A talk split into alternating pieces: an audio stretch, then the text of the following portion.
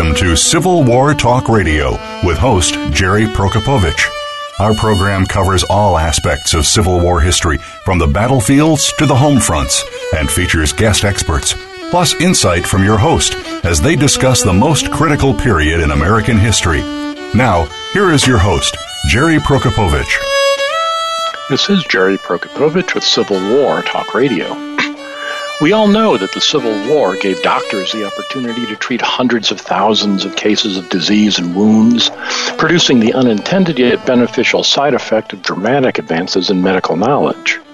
A parallel but much less familiar story is how the institution of slavery created opportunities and incentives for doctors to impose new forms of treatment on the reproductive systems of enslaved women, and in the process, develop a new medical specialty. We'll learn about this tonight from Professor Deirdre Cooper Owens, author of Medical Bondage Race, Gender, and the Origins of American Gynecology, when she joins us tonight on Civil War Talk Radio.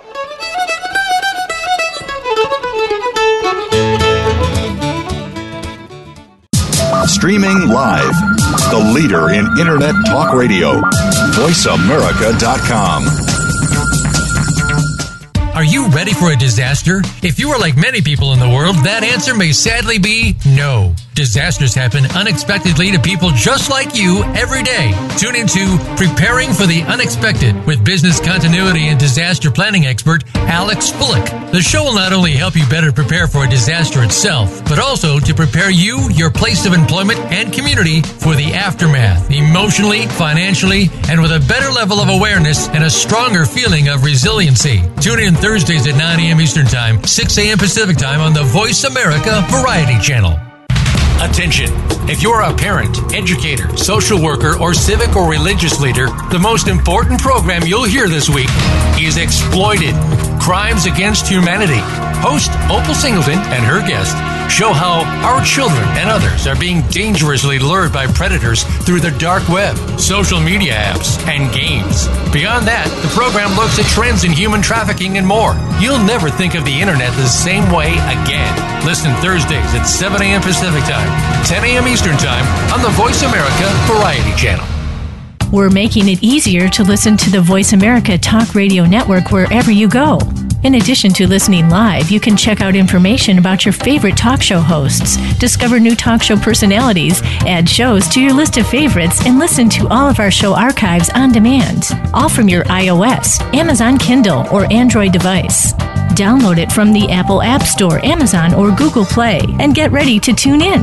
The Voice America mobile app, powered by Aircast the Internet's number one talk station. Number one talk station. VoiceAmerica.com.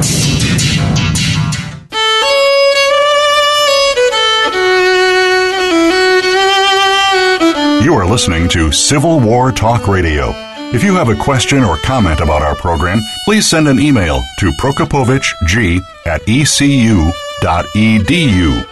That's P R O K O P O W I C Z G at ecu.edu. Now, back to Civil War Talk Radio. And welcome back to Civil War Talk Radio. I'm Jerry Prokopowicz coming to you tonight from our usual spot at Civil War Talk Radio World Headquarters on the third floor of the Brewster Building on the campus of East Carolina University. Uh, not speaking for the university, not speaking for anyone else, nor will my guest represent or speak for anyone but herself, as we always do here on Civil War Talk Radio. It is the last Wednesday of the month of November 2018. If you're downloading this at some future date and wondering about the environmental conditions under which the show is being produced, it's cold by North Carolina standards. It's around 30 outside. Um, unseasonably cold for the, the, the, natives, but it'll go back up to 70 and cause all of us northern transplants to gnash our teeth at the unseasonable warmth of November by the weekend. Uh, it's the merciful end of football season. Nothing will be said about uh, last week's events. Uh, my teams, uh, both Michigan and East Carolina, suffered grievously. I understand basketball season is underway and where Michigan's in the top 10 there. So we'll just focus on that going forward. Uh, and keep our eye on the ball here at East Carolina as the semester uh, comes to an end. Tomorrow is the last class meeting day for the Civil War course this semester, and as I do each uh, time I teach the course, I ask the students to bring a piece of the war with them, uh, other than an actual weapon from the war, which campus police would frown upon. Uh, but a picture, if they have a musket over the fireplace at home, bring a bring a photograph or send me a photograph. I'll put it up on the screen. Uh, or if you have a family story or a personal experience uh, learning about the war, and year after year, everybody has one. Uh, sometimes students will get all nervous and, and they're they're sure they don't have one, and they'll they'll they'll worry too much about it. I find over the last ten years, students have gotten more conscientious and less um, less confident uh, year by year. They do their work better and more thoroughly, but give them an open-ended assignment with initiative, and they they they, they seize right up. Uh, in some cases, not all, of course. So it will be interesting to see what they bring as their examples of the piece of the war. I've already got some students who submitted photographs of uh, ancestors who were actually in the Civil War and I'm sure others will have such stories. Uh, if I hear anything particularly good, I'll let you know next week. Uh, favorite ones in the past are people like the uh, student whose whose ancestor killed Stonewall Jackson. That was the family story. He was a North Carolina infantry soldier who was sure he fired the fatal shot.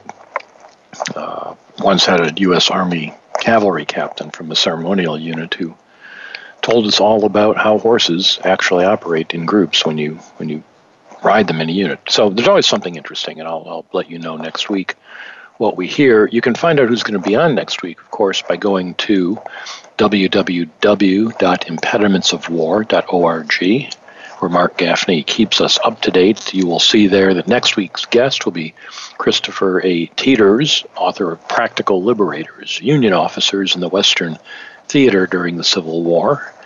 And then on December 12th, our last show before the winter break, uh, Peter Carmichael from Gettysburg College has a brand new book out with UNC Press, The War for the Common Soldier. Been looking forward to this for some time. Very excited to read it and talk with him about it. So that'll be on the 12th of December.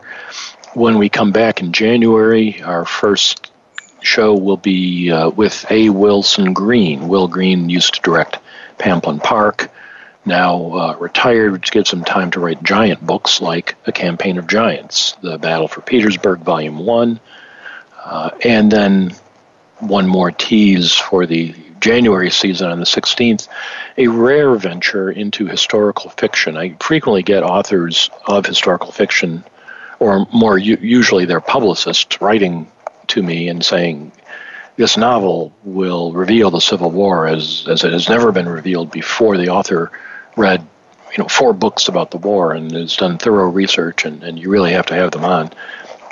And I gently explain there's enough nonfiction that, that we just don't go there, uh, with rare exceptions. But we're going to make a rare exception. On the, the 16th, uh, Alex Rossino has written a novel about the Antietam campaign called Six Days in September and just from a cursory glance, it looks above the the run of the usual Civil War historical novel, and uh, and uh, Dr. Rossino has an interesting background himself as well. So we will talk with him about that on January 16th. Tonight we talk about uh, a different subject altogether.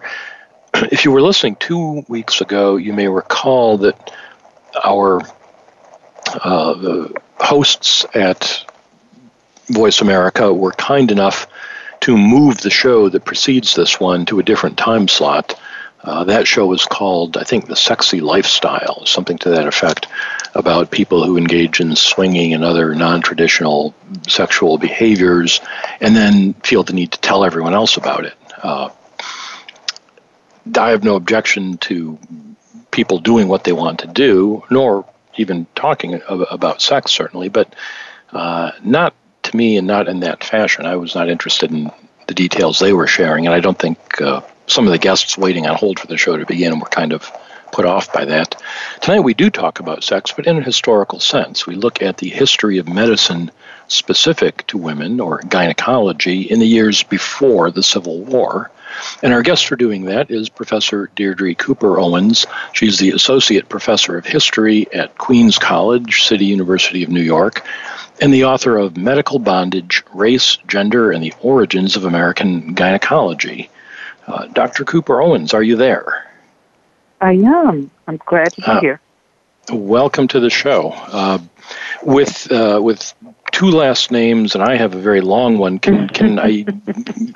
And we did get to meet actually at Gettysburg. Can we be informal? We did. Uh, and go by first yes, names of course. Yeah, Deirdre is fine. Thank you. Th- thank you. And Jerry is, is what I go by. Well, uh, Deirdre, let me start then by stressing our uh, uh mutual friend, uh, Kennetta Perry, uh, who you yes. you and I talked about briefly when we met at Gettysburg. Yes. Uh, yeah. She was a, a, colleague here at East Carolina who has just left for a position at De Montfort University in Leicester, uh, UK, right. where she will direct the Stephen Lawrence Research Center. Uh, what, what an honor for her. I'm so pleased and proud of her, but really disappointed to be losing her. You've known her for a long time. I have. And in fact, I mentioned that I would be on your show, and so she wanted me to send you her regards. I spoke with oh, her earlier nice. this week. Well, I'm delighted to hear that. I was had the, the privilege of being department chair at the time she came to us, so I got to make the final uh, call within the department among the candidates, and uh, hiring her was the single best decision I made as department oh, chair without great. without a question. Uh, well, let me ask you about your background and interest in this particular topic. What what brings you to the study of this branch of medicine, this era, uh, this mm-hmm. this body of, of history? So it's it's interesting. I knew when I started um, my studies at UCLA, I was interested in the 19th century, primarily the antebellum era, um, mm-hmm. but also interested in enslaved women. I, and I wasn't sure actually what I wanted to do. I was one of those students who who kind of took a long time and took a, a bunch of detours. And I remember reading a book called Gender Talk, written by Johnnetta Cole, who is then the president of my undergraduate institution, Bennett College in Greensboro, North Carolina, and mm-hmm. Beverly Guy Sheftall. And I I literally read two to three sentences that spoke about James Marion Sims and his experimental surgical work on enslaved women in Alabama. And I thought, this is weird. Why didn't I know this? Seeing I had gone to Bennett, an all women's college, mm-hmm. all black women's college, uh, and then I had a master's degree in African American studies from Clark Atlanta University. My mother had a a BA, a BS, excuse me, in professional biology. So I called her and I said, "Mother, do you, had you ever heard of this guy? You know, and, and experimental work on enslaved people." and she hadn't. The only um, kind of medical experimentation at that time, and this was about 15 years ago, was Tuskegee. Everybody knew about Tuskegee. Mm-hmm. And then, mm-hmm. of course, uh, you know, some some decades later, we found out about Henrietta Henrietta Lacks. But I thought mm-hmm. this would be a wonderful dissertation project, and so I literally fell into the history of medicine, and it was one of the best decisions that that I've made because it really has informed the way that we can look at the 19th century. Um, and, and also for me, think about the South uh, in a very different way about all of these advancements that were going on in the field of gynecology and how it really put the United States on the global map in terms of uh, medicine. Now, when I first mentioned uh, to my wife, she said, what, "What's this week's book about on the show?" And I uh, told her that, uh, and, and, the way I phrased it, she made a face and said, "Oh, like like Dr. Mengele, like this is going to be horrible." Mm. Uh, mm-hmm. and and what would you tell a reader who thinks this is all going to be all about horrifying medical experiments, which right. are not absent, yeah. but that's not what it's all about. Mm-hmm. Right. No, it's you know, thankfully, it's not it's not a kind of narrative tour of the grotesque. I mean, you know, obviously mm-hmm. there are some some moments that are pretty graphic when you're explaining people who are ill, you know, and who are undergoing medical crisis. But I think what will be surprising is the ways that I've attempted to um, really fully flesh out the historical actors. And so what I try to do uh, is show them as complicated human beings. So there's often been a narrative um, where you have slave owning physicians who are seen as kind of monstrous brutes who are intent on um, mangling and butchering the body parts of, of enslaved people. And what I have to show is a, you know, there were there were not many exceptional people during this time. What people were doing was uh, working with a cultural uh, heritage that had really been passed on to them with regard to race and sex and status. But beyond that, what I'd like for them to see is the history of medicine uh, narrative that includes the stories and the lives of the patients. And so in the South, obviously, I'm focusing on enslaved women, but there is a chapter in the book where I also talk about poor Irish immigrant women uh, in the late, uh, the latter part of the antebellum era and during the Civil War era, um, who are also some of the first patients undergoing these these gynecological experiments. And so people have really been, I think, pleased with the ways that I've shown the humanity of all of the historical uh, actors, particularly the women who are so prominent in my book. Um, but also, they've learned a lot about uh, an aspect of U.S. history that often doesn't get the attention it needs, um, which is medicine um, and which is women's medicine. And so I think for them, it resonates in a particular way because we've all had medical experiences, right? We've all been born. And so if you start from that point of origin with the readers, then they can see themselves in these stories quite often. I, I think it, you do accomplish those things in terms of giving you know, mm-hmm. some some humanity and, and uh, giving the reader understanding of the people you're writing about. Uh, you mentioned mm-hmm. that by the by the time the Civil War comes around, the immediate aftermath of the war, American doctors are in the forefront of technical progress in gynecology gynecology around the world. Mm-hmm. And what mm-hmm. we're going to do now is take a short break. But when we come back, I want to ask you uh, to take us back to how they got there. What was medicine for women like in 1700 as opposed to 1850? Uh, and then we can talk about the, the, the, progress through there. But we'll take a short break first. Our guest tonight, uh, Professor Deirdre Cooper Owens, author of Medical Bondage Race, Gender, and the Origins of American Gynecology. I'm Jerry Prokopowicz. This is Civil War Talk Radio.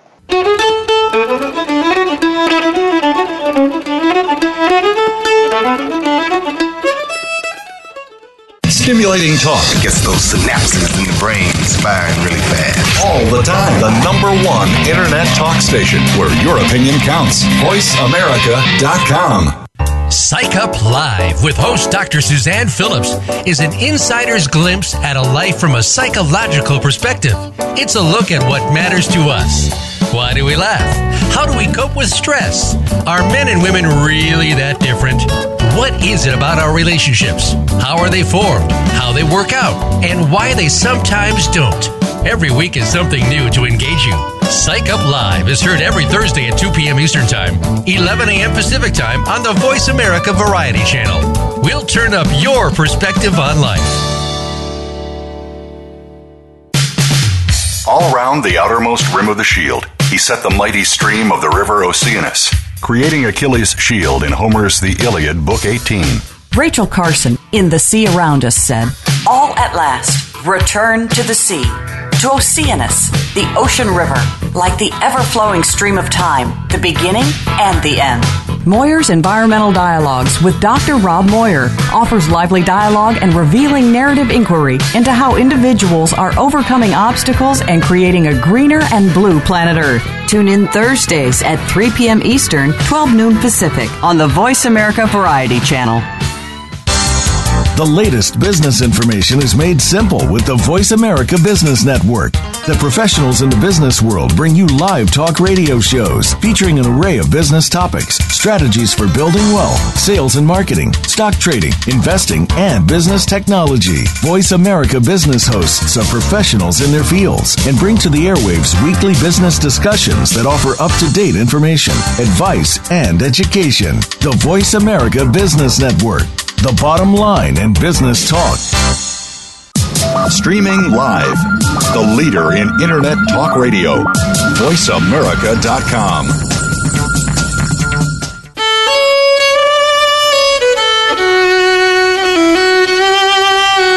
You are listening to Civil War Talk Radio. If you have a question or comment about our program, please send an email to prokopowiczg at ecu.edu. That's P R O K O P O W I C Z G at ecu.edu.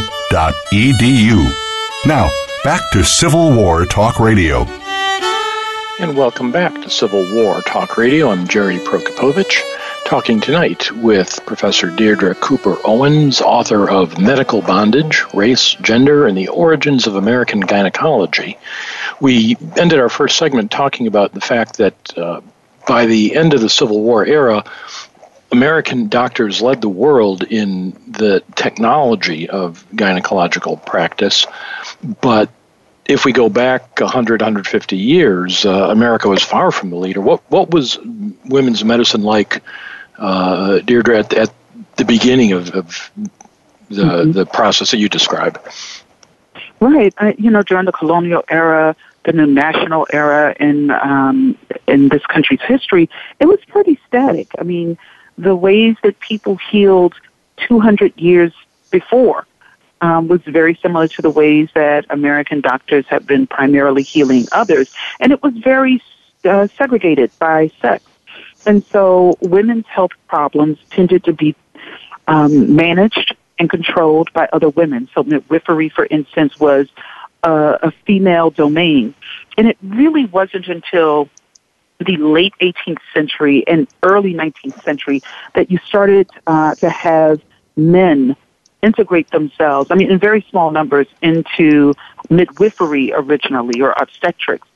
And later, with the advent of gynecology as a, a, a field of um, a, a field of study in medicine in uh, the country's early history, you started to have an integration also of science. And so medicine becomes very scientific. It becomes, you know, medicalized science, as, as scholars call it. And what happens, doctors are now using a lot of the ideas around racial science in their thinkings and their writing um, and it informs the way that they, they treat patients, that they write about patients. But what begins to happen is the experimental phase. And so doctors are writing, some pro- prolifically, uh, in medical journals about the kinds of experimental trials that they're using to, to fix, and this is a, a, kind of 19th century word, but to fix these women's conditions.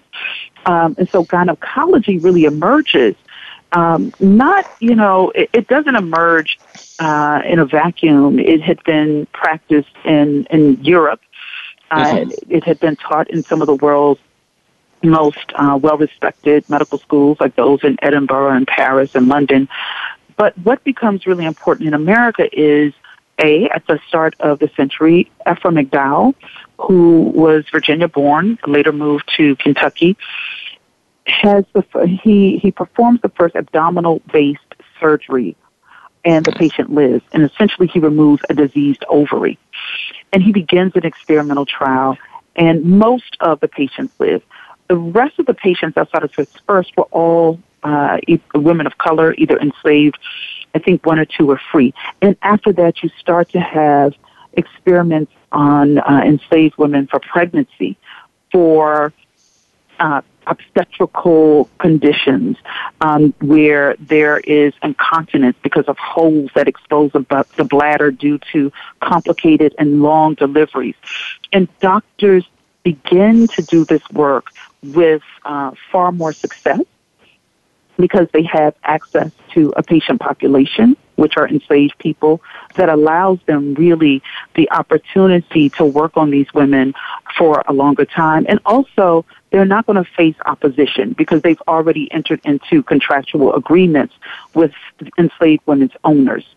And so you really are just ensuring the owner that you can, in very clinical terms and in the language of the day, make sure that their property is not damaged, but in fact repaired.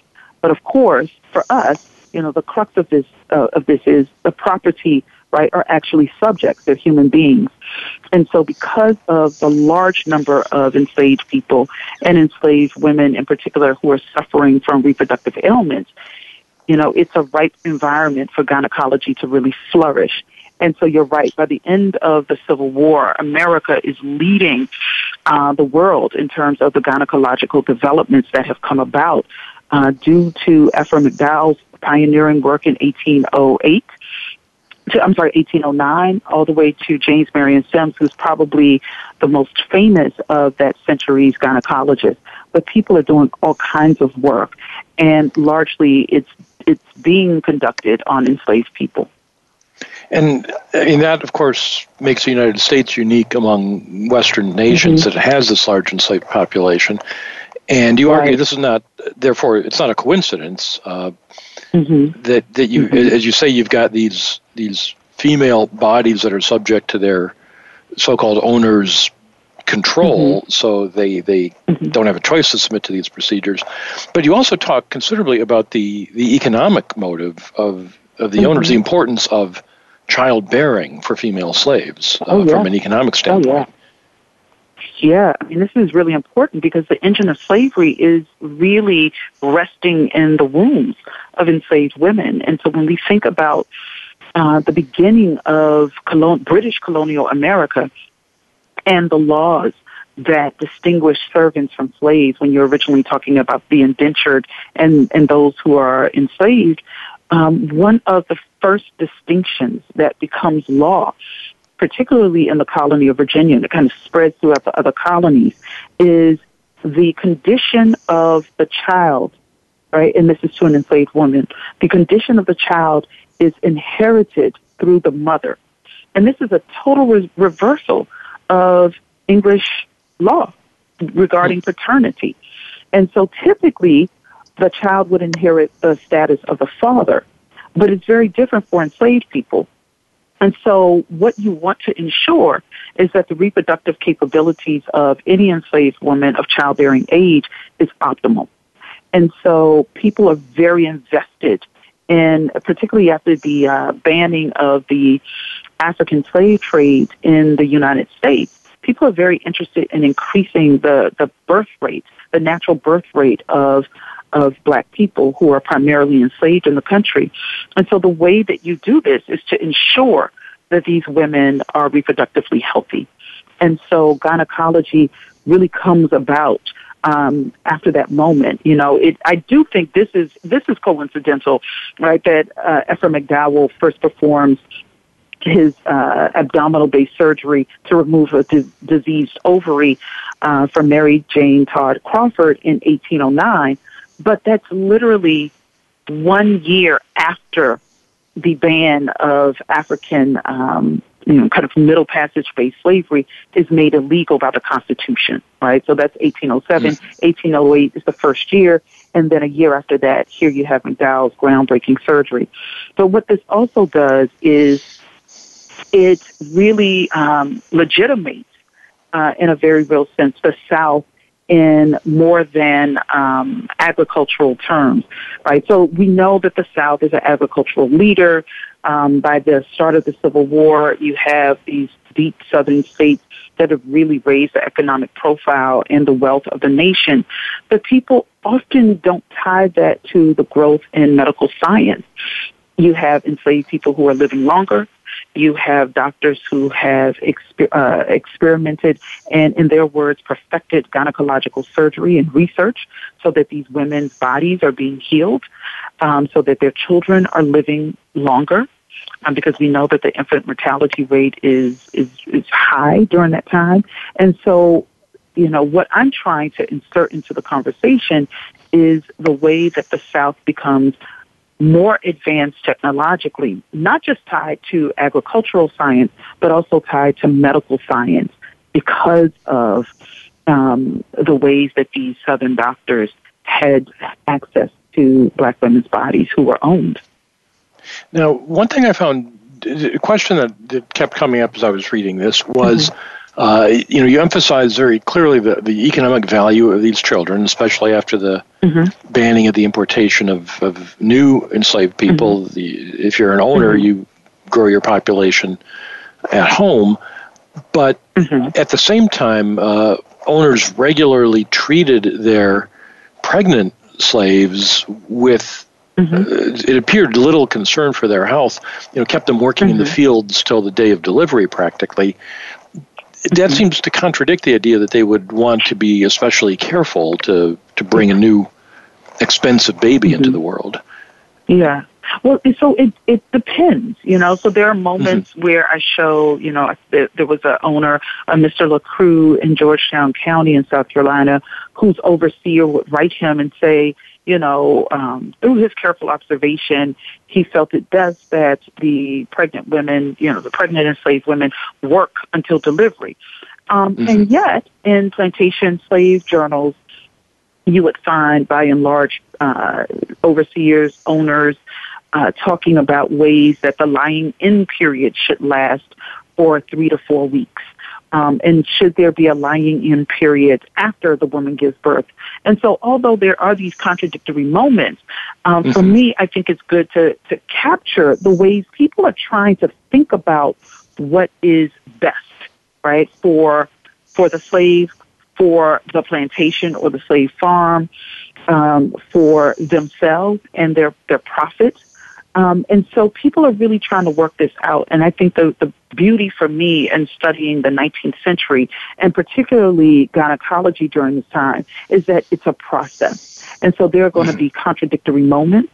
Um, there are going to be ways that as the century continues to develop, people start to write about the commonalities that are happening with slavery and gynecology. But in those early snapshots of 19th century life, you see on a very individual or micro level how overseers, how enslaved people, how uh, slave owners are really thinking about uh, and acting out the ways that they believe, right, uh, will benefit black women the most in terms of their, their reproductive health.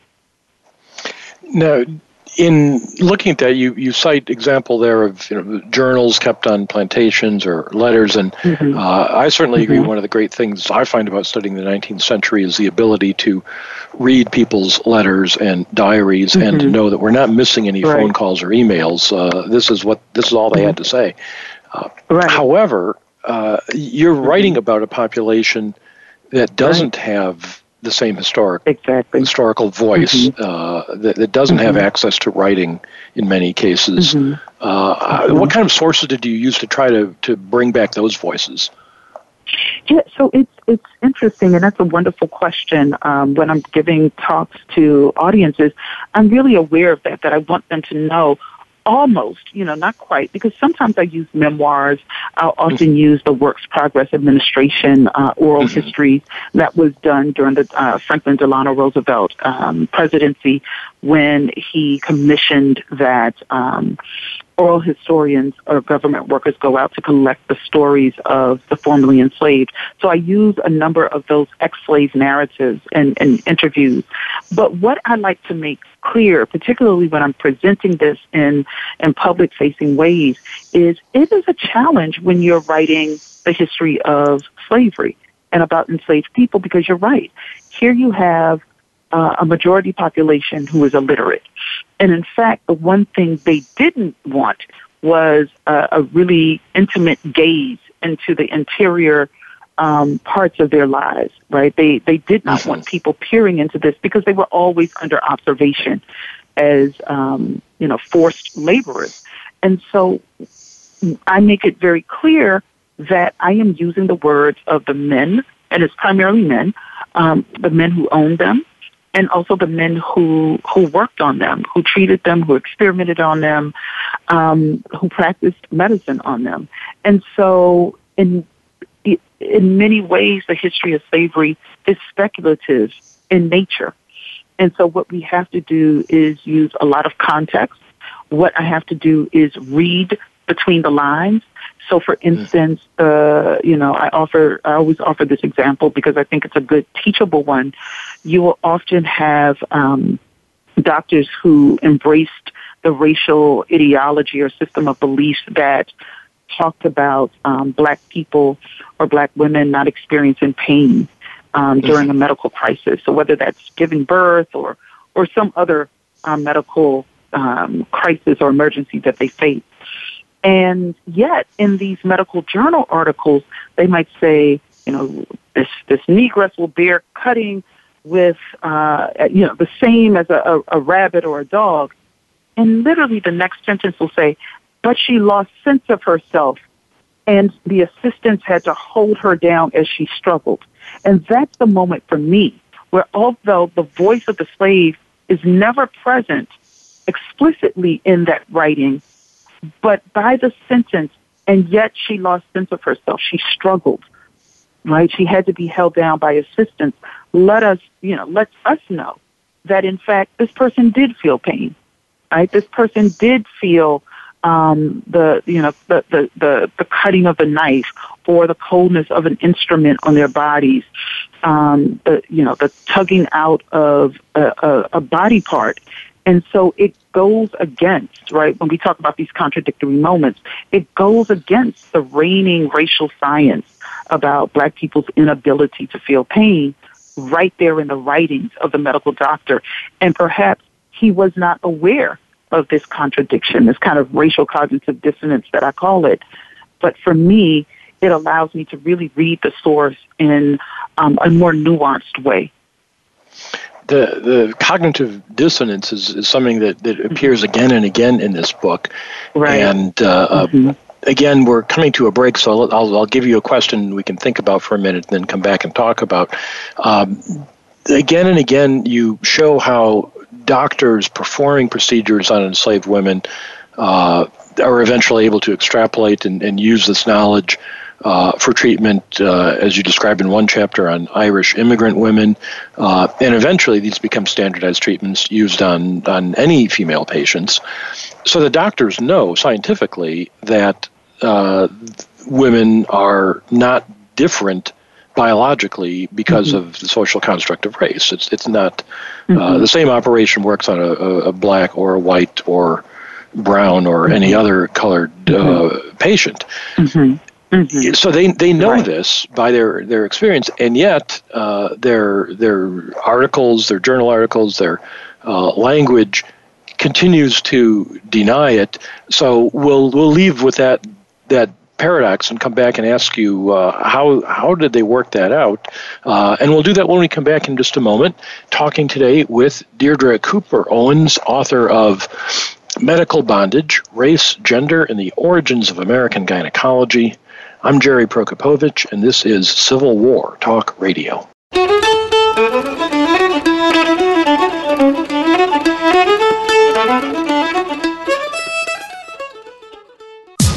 Streaming live. The leader in Internet talk radio. VoiceAmerica.com.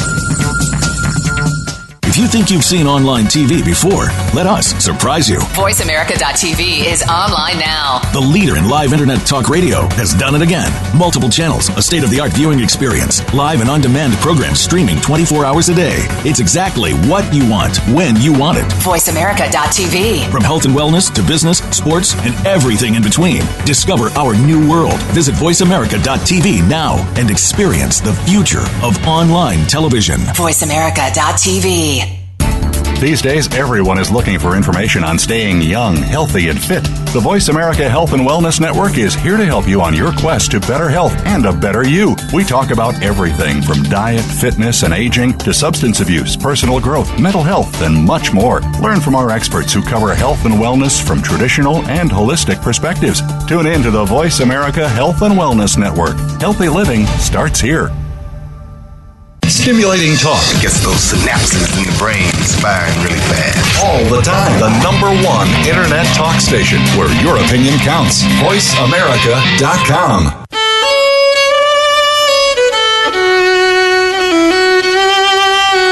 You are listening to Civil War Talk Radio. If you have a question or comment about our program, please send an email to prokopowiczg at ecu.edu.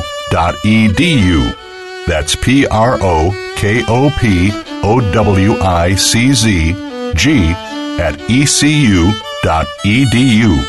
Now, back to Civil War Talk Radio. And welcome back to Civil War Talk Radio. I'm Jerry Prokopowicz, talking with Professor Deirdre Cooper Owens, author of Medical Bondage Race, Gender, and the Origins of American Gynecology. We've been talking about how the, uh, the, the very institution of slavery provided a population of women whose owners had a financial incentive for them to be healthy reproducers, uh, and how there were doctors willing to experiment with new technologies. And the result is American gynecology moves forward rapidly, but at the cost and uh, literally uh, at the expense of this population. And Deirdre, the question I ended the last segment with uh, the doctors doing these operations understand that uh, race is not a biological uh, thing. You can't uh, look at a person's skeleton, for example, and tell what race, so called, they are. Uh, and yet they right. continue to, to participate in the, the racial pseudoscience of their day. How, how do they resolve that? Right. You know, and this, well, this is interesting. You know, I often, um, today we would call it pseudoscience, but then, you know, mm-hmm. these were, were some of the leading thinkers, um, of, of their time.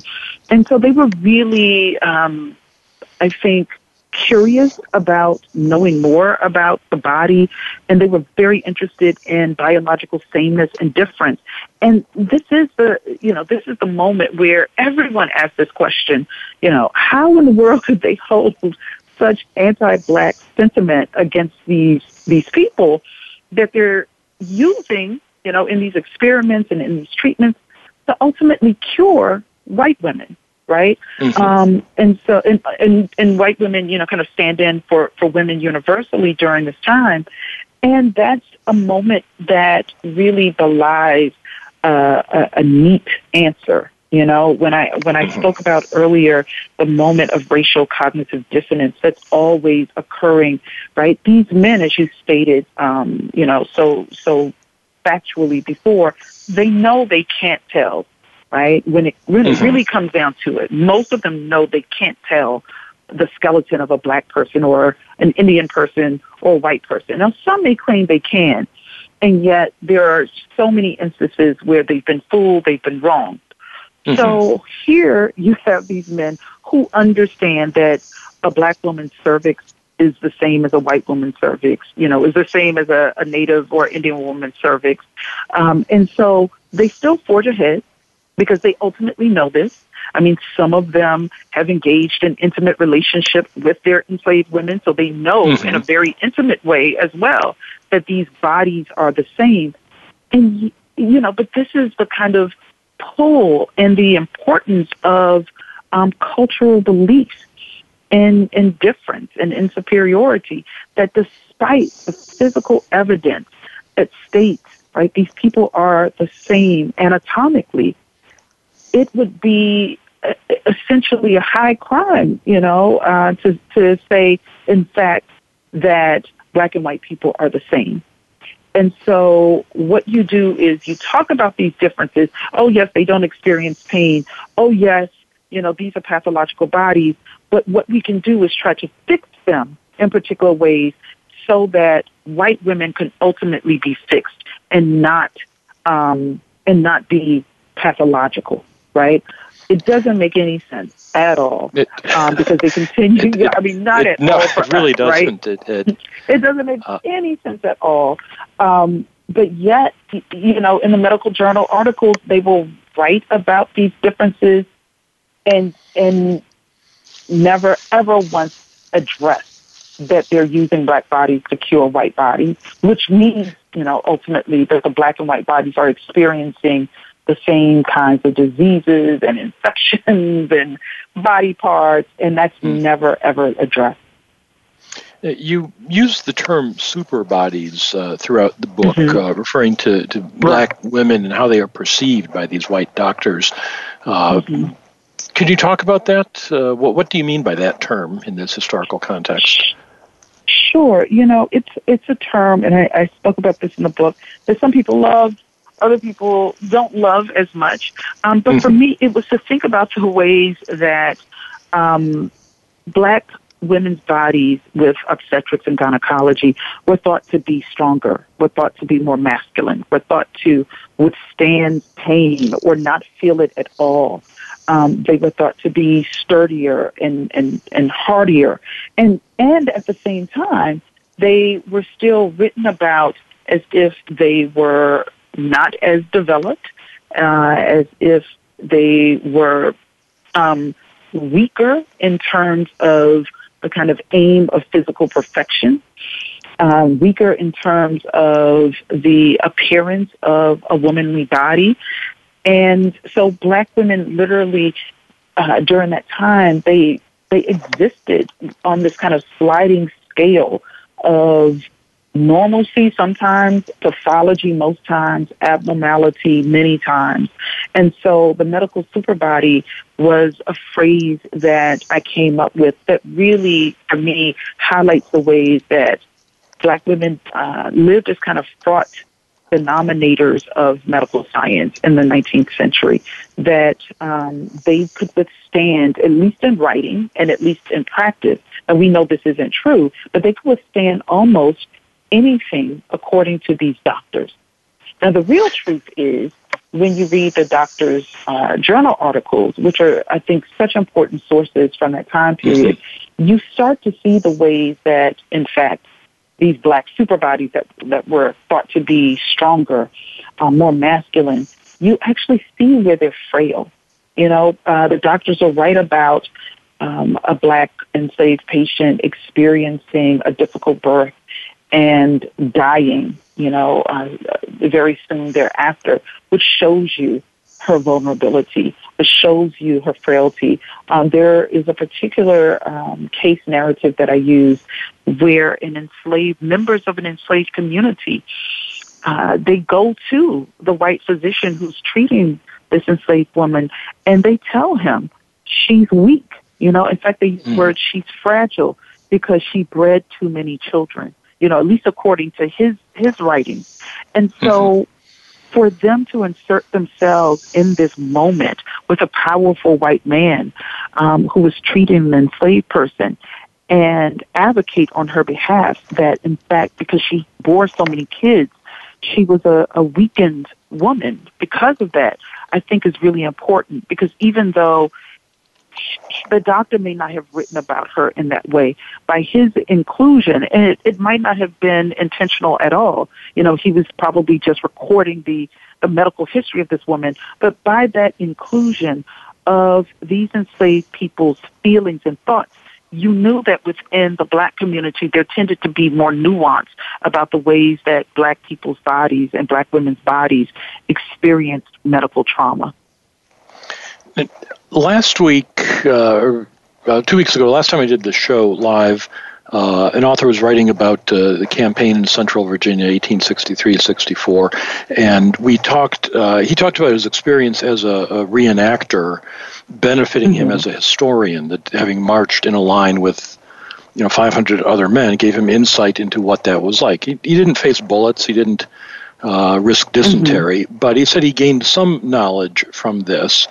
Um, mm-hmm. You talk in your afterward about personal experience and the historian, right. um, and and you say there are people who criticize uh, historians, particularly when someone tries to argue that their experience as a person of color or a woman gives mm-hmm. them insight into historical actors uh, mm-hmm. of, of mm-hmm. the same identity. Do you you would argue that there is some validity to that insight? Is that correct? Yeah, yeah, I I totally think so. You know, I've I have I think the more I've gained confidence as a historian, the longer I've been doing this, um, mm-hmm. I tend to push against the idea that um, personal experiences somehow muddy your objectivity. It was my personal experience of being uh, a black woman growing up in a very small southern town in South Carolina that allowed me to read the historical records differently. You know, when it came to to uh, finding out and discovering that a mulatto child had been born during the James Marion Sims experimentation on enslaved women in the 1840s. Um, I I simply looked for racial descriptions in the census because I remember growing up in Kingstree, South Carolina, that typically the black light skinned families were biologically related to the white families who were pretty elite in my community. And so I thought, well, hmm, you know, if this happened in the 20th century, in the 21st century, um, I surely, you know, there there might have been some um, interracial sex that that happened on this plantation because that wasn't mm-hmm. outside the bounds of normalcy for enslaved women to be forced into relationships um, with white men. And guess what happened? Um, you know, I found that there was a mulatto child that was born during the experimentation. And, you know, I often share with my students and with audiences, it was my own experience growing up in a southern space um, that allowed me to look at the record differently. So I could look at the census um, in ways that moved beyond James Marion Sims uh, Sims's economic standing in the community. Um, another way that for me, um, I was also confronting what objectivity meant was the afterword, right? Including a kind of autobiographical moment where I detailed my own issues with um, infertility. And as I'm finishing the book, you know, it was not planned at all. I found mm-hmm. out that my husband and I um, were having a lot of challenges around fertility and undergoing um, some some diagnostic testing and, and, and, examinations that were really quite painful, and I was never given pain relieving medication. Um, you know, and I have to say, you know, it was um, a moment where I just thought, my goodness, you know, here I am living in the 21st century as a free person, you know, as a, as a, mm-hmm. um, a woman who you know, I think these enslaved women that I write about probably couldn't imagine someone like me existing in their world. And yet, in many ways, I found a kind of resonance of their 19th century experience in my own 21st century experience around the issues of reproduction, uh, the management of pain, and people's um, maybe unchecked ideas around what black bodies could still withstand in the 21st century. I think it's a, an important insight, and uh, I enjoyed, uh, uh, you know, let's say, profited from reading that and understanding uh, the the argument for you know personal experience. Mm-hmm. And we do, as I said, we, people who reenact uh, battle scenes uh, make that argument all the time. Right. So it's a it's one to consider. We have just a, a, minute or two left. Let me ask sort of the overarching question. Mm-hmm. You say, uh, I'll quote, the common theme runs throughout uh, the book the importance of enslaved women to the development of American gynecology. That's the end of the quote. Mm-hmm. So you've got a book where doctors save the lives of enslaved women because of the profit motive of the owners, not out of benevolence. Mm-hmm. Uh, right. You have doctors who can recognize when uh, enslaved women have been sexually assaulted whereas the law does not even recognize that as a possibility. Doctors can see mm-hmm. it. Uh, you've got observations they make that provide data that directly contradicts their race based theories of biology.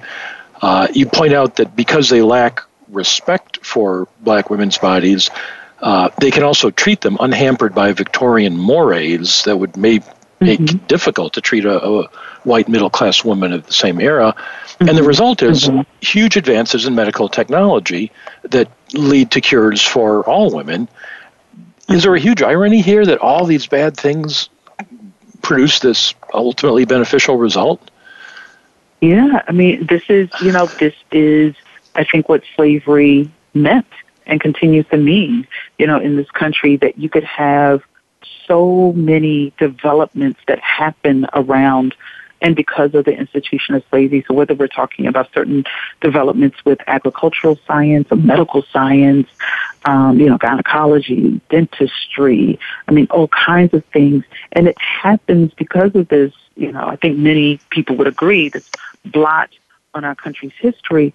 And mm-hmm. yet, ultimately, because of the sacrifices of these um, unpaid laborers, these enslaved people, our lives were made ultimately better, you know, um, generations after. And so for me, I think it's important to not just center the stories of kind of the the great men uh, and great women of the past, but to really show um, in a sensitive way, but also in a truthful way, that these folks whose names uh, have been lost to the historical record were also making sacrifices. Um, they might have been forced sacrifices, unintentional sacrifices, but had it not been for the presence of their lives due to, you know, this, this horrible institution of slavery, um, I would not have been able to go to a fertility treatment specialist and talk about artificial insemination, for instance, as a choice that my husband and I could make during that journey. And that happened literally because of the work of James Marion Sims, you know, first thinking about reproduction on enslaved women's bodies. And so I always want to amplify, but also privilege the role of uh, enslaved people in this country's history. Well, it, it's uh, an, an, eye-opening book, uh, one that is definitely worth reading. Uh, listeners, you will uh, benefit, I'm sure, as I did, from reading Medical Bondage, Race, Gender, and the Origins of American Gynecology. It's uh, it, it's the kind of uh, this cutting edge history that we maybe don't talk enough about, uh, and it's definitely definitely worth your time. Uh, Deirdre, it was a pleasure talking with you tonight. We there are so many other things in the book we didn't even touch on the Irish immigrant women. Yeah, uh, there's so yeah. much more we could talk about. Uh, but alas, our, our time is up. we'll have to do it another time. Thank you so much for being on the show tonight. All right. Thank you for having me. I really enjoyed myself. And listeners, as always, thank you for listening to Civil War Talk Radio.